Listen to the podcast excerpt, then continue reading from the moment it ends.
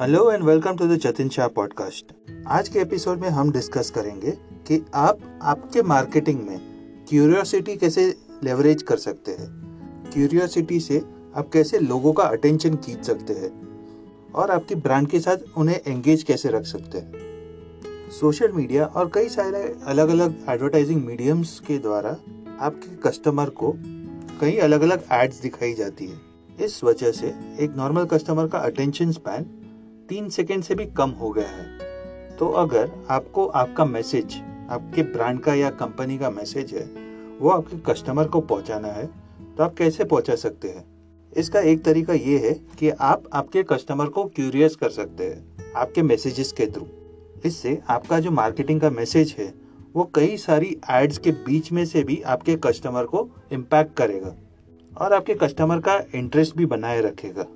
अगर आप वो क्यूरियोसिटी बनाने में सफल हुए तो आपका कस्टमर इन मार्केटिंग मैसेजेस को पॉजिटिव इमोशंस के साथ रिलेट भी करेगा और एक एडिक्टिव लूप भी जनरेट करेगा।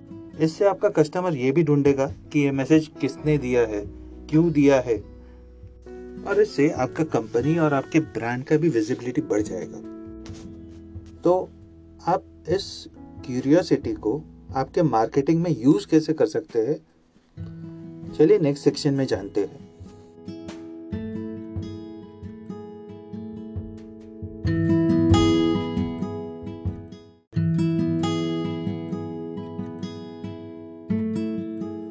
तो आप क्यूरियोसिटी को आपके मार्केटिंग में इस तरह से लेवरेज कर सकते हैं। सबसे पहला है कॉन्ट्राडिक्शन का जो मार्केटिंग मैसेज है, वो एक ट्रेडिशनल मैसेज को कॉन्ट्राडिक्ट करना चाहिए, उसका उल्टा रहना चाहिए। ये मैसेज आपके जनरल थिंकिंग के अगेंस्ट रहना चाहिए, एक पैराडॉक्स रहना चाहिए। इसका एक रीसेंट एग्ज़ाम्पल हमने स्कैम 1992 टीवी सीरीज़ में देखा था, जहाँ पे एक एपिसोड में हर्षद मेहता अपने जो एडवर्टाइजिंग एग्जीक्यूटिव है, उनको ये हेडलाइंस छापने को बोलते हैं कि Harshad Mehta is a liar और इस हेडलाइंस की वजह से हर्षद मेहता का पॉपुलैरिटी एकदम ग्रो हो गया।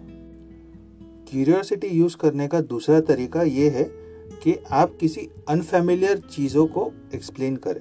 फॉर एग्ज़ाम्पल अगर आप हेल्थ इंडस्ट्री में हैं तो आप ऐसा हेडलाइंस लिख सकते हैं। क्या आपको पता है कि ये फ्रूट आपकी हेल्थ को अफेक्ट कर सकता है?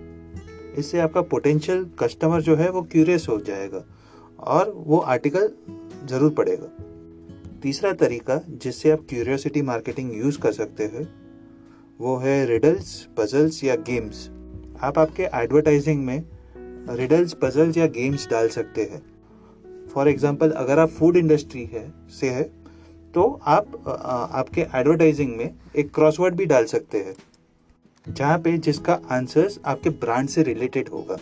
इससे क्या होगा कि आपका कस्टमर जब भी वो चीज़ के बारे में सोचेगा तब वो आपके ब्रांड से रिलेट कर पाएगा. चौथा तरीका जिससे आप क्यूरियोसिटी मार्केटिंग लेवरेज कर सकते हो, वो है इन्फॉर्मेशन गैप जब भी हम स्कूल में हुआ करते थे, तभी हम फिल इन द ब्लैंक्स करते थे। उसी फिल इन द ब्लैंक्स को आप मार्केटिंग में भी यूज़ कर सकते हो, जिससे आपका कस्टमर जो है, वो वो इन्फॉर्मेशन ढूँढने के लिए आपके ऊपर ज़्यादा से ज़्यादा रिसर्च भी करेगा और आपके ब्रांड के साथ एंगेज रहेगा। पांचवा तरीका जिससे आप क्यूरियोसिटी मार्केटिंग लेवरेज कर सकते हो, वो है ऑफ़ लिमिट्स डेंजरस या डार्क फॉर एग्ज़ाम्पल आप ये हेडलाइन पढ़ते हो ओवर कंजम्पशन ऑफ़ कॉफ़ी और over consumption of chocolate can damage your health कई सारे लोग कॉफ़ी और चॉकलेट के फैंस होते हैं तो अगर ये लोग वो आर्टिकल देखते हैं तो वो डेफिनेटली रीड करेंगे। क्यूरियोसिटी मार्केटिंग का सिक्स वे ये है। आपको कुछ अनएक्सपेक्टेड या सरप्राइज़ देना है आपके कस्टमर्स को। फॉर एग्ज़ाम्पल अगर आप फ़ूड इंडस्ट्री में कोई मशीन सेल करते हैं तो आप ऐसा एडवर्टाइजमेंट्स कर सकते हैं। सिक्स सरप्राइजिंग वेज या six unexpected ways you can use our products और सातवां और आखिरी तरीका जिससे आप क्यूरियोसिटी मार्केटिंग लेवरेज कर सकते हैं, वो है सीक्रेसी फॉर एग्ज़ाम्पल अगर आप एक ट्रैवल एजेंसी है और आपको कोई प्लेस प्रमोट करना है फॉर एग्ज़ाम्पल आपका हेडलाइन ऐसा रह सकता है कि six secret places in Mumbai nobody knows about इन सात टेक्निक्स से आप आपके कस्टमर में क्यूरियोसिटी जनरेट कर सकते हैं। आपके ब्रांड का अटेंशन बढ़ा सकते हैं और आपके ब्रांड में एंगेजमेंट भी ला सकते हैं।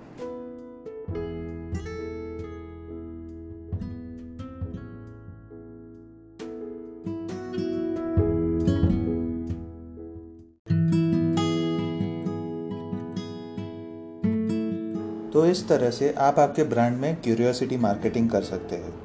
इन सात टेक्निक्स को जानने के बाद क्या आपने आपके ब्रांड में या आपकी कंपनी में ये टेक्निक्स इम्प्लीमेंट किए हैं?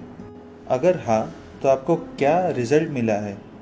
हमसे फीडबैक ज़रूर शेयर कीजिए। इस एपिसोड को सुनने के लिए thank you this is Jatin Shah signing off